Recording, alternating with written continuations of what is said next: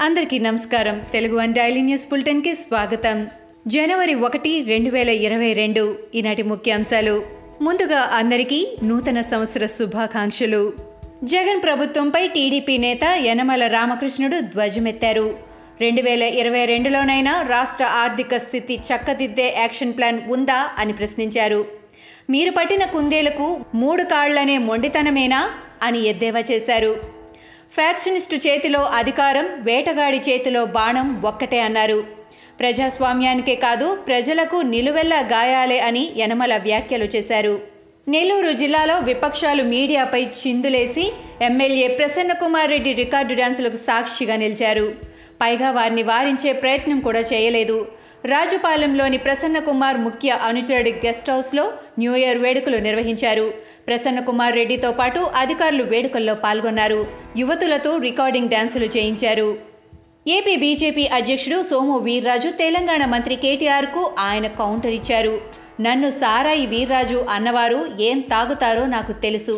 నాపై ట్వీట్ చేసిన కేటీఆర్ తండ్రి తెల్లవారు జాముదాకా ఏం చేస్తారు?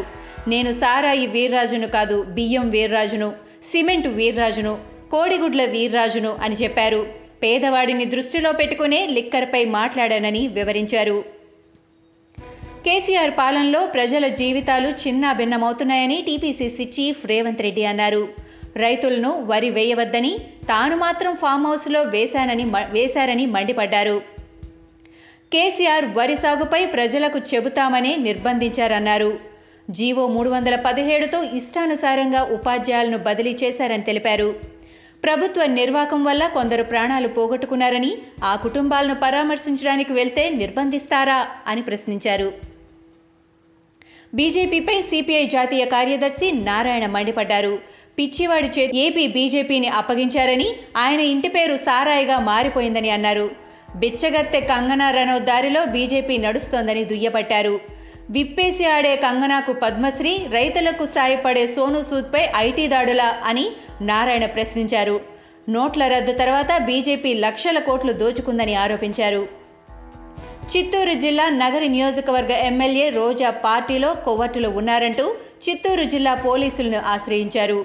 జిల్లా ఎస్పీ సెంథిల్ కుమార్ను కలిసి ఫిర్యాదు చేశారు. వారిపై చర్యలు తీసుకోవాలని కోరారు. వైసీపీలో ఉంటూ టీడీపీతో జత కలిసిన వారిని క్షమించేది లేదని రోజా స్పష్టం చేశారు. ఫ్లెక్సీల్లో మంత్రి పెద్దిరెడ్డి రాష్ట్ర డీజీపీ ఫోటోలు వేసుకుని అధికారులను కూడా బెదిరిస్తున్నారని రోజా మండిపడ్డారు. వైన్ షాపులు బార్ల సమయాన్ని పొడిగిస్తున్నట్టు ప్రకటించింది ఏపీ ప్రభుత్వం. రెగ్యులర్ సమయం కంటే మరో గంట సేపు సమయాన్ని పొడిగిస్తున్నట్లు తెలిపింది. ఈ మేరకు ఉత్తర్వులు జారీ చేసింది. ఈ అర్ధరాత్రి వరకు ఈవెంట్స్తో పాటు పర్యాటక లైసెన్సులు పొందిన హోటళ్ళలో మద్యం అమ్మకాలకు అనుమతి ఇచ్చింది. ప్రీమియం బాండ్ల విక్రయాలను ప్రారంభించింది. ఏపీ హైకోర్టులో ఆనందయ్య పిటిషన్ దాఖలు చేసి కరోనా మందు తీసుకునేందుకు వస్తున్న వారిని పోలీసులు అడ్డుకుంటున్నారని ఆనందయ్య పిటిషన్లో పేర్కొన్నారు. డివిజన్ బెంచ్లో విచారణకు సింగిల్ జడ్జి సూచించారు. గతంలో ఆనందయ్య మందుపై ధర్మాసనంలో విచారణ జరిగిన విషయాన్ని న్యాయవాదులు గుర్తు చేశారు. దీనితో ప్రధాన న్యాయమూర్తి దగ్గరికి పంపాలని సింగిల్ జడ్జి పేర్కొన్నారు. గతేడాది తెలంగాణలో క్రైమ్ రేట్ నాలుగు పాయింట్ ఆరు శాతం పెరిగింది. నేరాల్లో నిందితులకు శిక్ష పడిన కేసులు యాభై పాయింట్ మూడు శాతం అని చెప్పారు. డీజీపీ మహేందర్ రెడ్డి ఎనభై కేసుల్లో నూట ఇరవై ఆరు మందికి జీవిత ఖైదు పడిందని తెలిపారు. మావోయిస్టు రహిత రాష్ట్రంగా ఉండాలన్న ప్రభుత్వ సూచనలను సమర్థంగా అమలు చేశామని అన్నారు డీజీపీ. ఇప్పటిదాకా తొంభై ఎనిమిది మంది నక్సలైట్లను అరెస్టు చేశామని మరో నూట ముప్పై మూడు మంది లొంగిపోయారని పేర్కొన్నారు. టాలీవుడ్ యువ హీరో విశ్వక్ సేన్ కరోనా బారిన పడ్డాడు. కరోనా నిర్ధారణ పరీక్షల్లో తనకు పాజిటివ్గా తేలిందని సోషల్ మీడియాలో ఓ ప్రకటన చేశారు. తన వ్యక్తిగత వైద్యుడి సలహా మేరకు అన్ని మార్గదర్శకాలు పాటిస్తూ ఐసోలేషన్లో ఉన్నానని విశ్వక్ సేన్ వెల్లడించారు. వ్యాక్సినేషన్ తర్వాత కూడా కార్చిచ్చులాగా కరోనా వైరస్ వ్యాపిస్తూ ఉండటం దురదృష్టకరమని అన్నారు. హాలీవుడ్ కండల వీరుడు టెర్మినేటర్ ఆర్నాల్డ్ స్క్వాష్ నెగ్గర్ కీలక ప్రకటన చేశారు. తన భార్య శ్రీవర్కు విడాకులిస్తున్నట్లు ప్రకటించారు. వీరిద్దరూ పంతొమ్మిది వందల ఎనభై ఆరులో వివాహం చేసుకున్నారు. వీరికి నలుగురు సంతానం. దాదాపు పదేళ్ళ క్రితమే విడాకుల కోసం వీరు దరఖాస్తు చేసుకున్నారు. అప్పటి నుంచి ఎవరికి వారు విడివిడిగానే బతుకుతున్నారు. వీరికి ఉన్న నాలుగు వందల మిలియన్ డాలర్ల విలువైన ఆస్తులను విభజించి సెటిల్ చేయడానికి కోర్టుకు ఇంత సమయం పట్టింది. ఇవి ఈనాటి ముఖ్యాంశాలు. మరికొన్ని ముఖ్యాంశాలతో మళ్ళీ రేపు కలుద్దాం.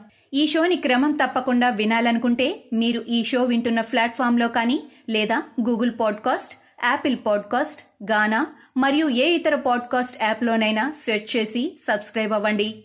కొత్త ఎపిసోడ్ వచ్చినప్పుడు మీకు అప్డేట్ వస్తుంది. అంతవరకు సెలవు. నమస్కారం.